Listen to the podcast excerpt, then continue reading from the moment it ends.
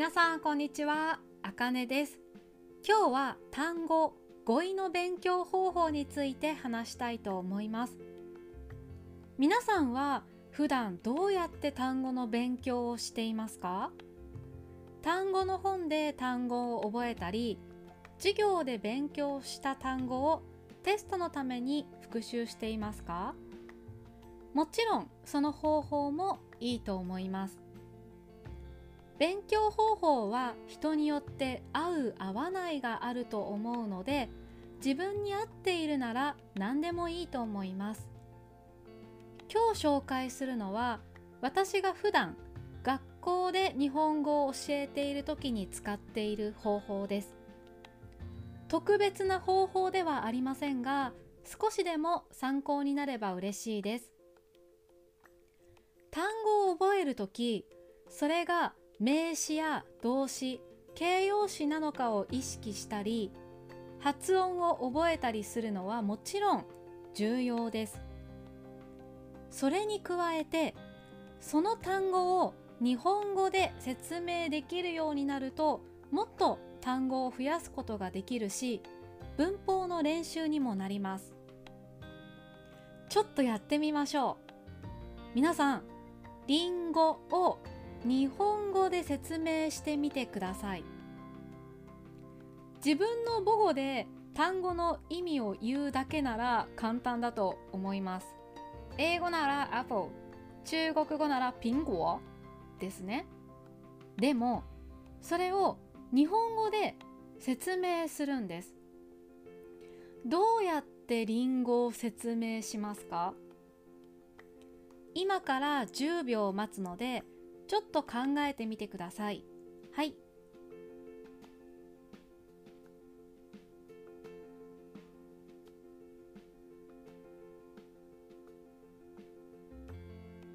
はい、どうですか？リンゴを説明するとき、色や味について説明する人が多いと思います。例えば、赤い、甘い、そして果物とかですね。最初は今のような簡単な単語を言うだけでいいです。次のレベルは文法を使ってみましょう。いい形容詞の「い」を「くて」に変えると一つの文章で2つ以上のいい形容詞を使えますよね。なのでりんごは赤くて甘い果物です。こうすると最初の単語を使った時だけよりももっと上手な説明になると思います。私は授業で新しい単語を学生に教える時授業の最後に必ず日本語で説明してもらうようにしています。例えば人口という単語を勉強したら復習として人口の意味は日本語で何ですか？と聞くと学生は人どのくらいいますか？その国にその町にと言います。ここまで言えれば素晴らしいと思います。ある国や町に人がどのくらいいるかまで言えればもう完璧だと思います。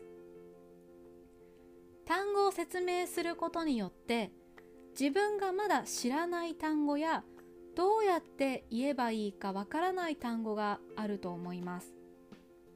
リンゴだったら簡単だったかもしれませんがハンドクリームだったらどんな単語を使って説明しますか？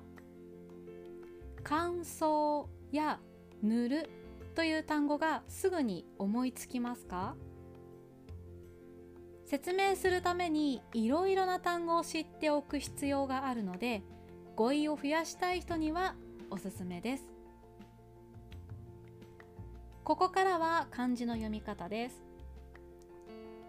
覚える覚える加える加える色色味。味。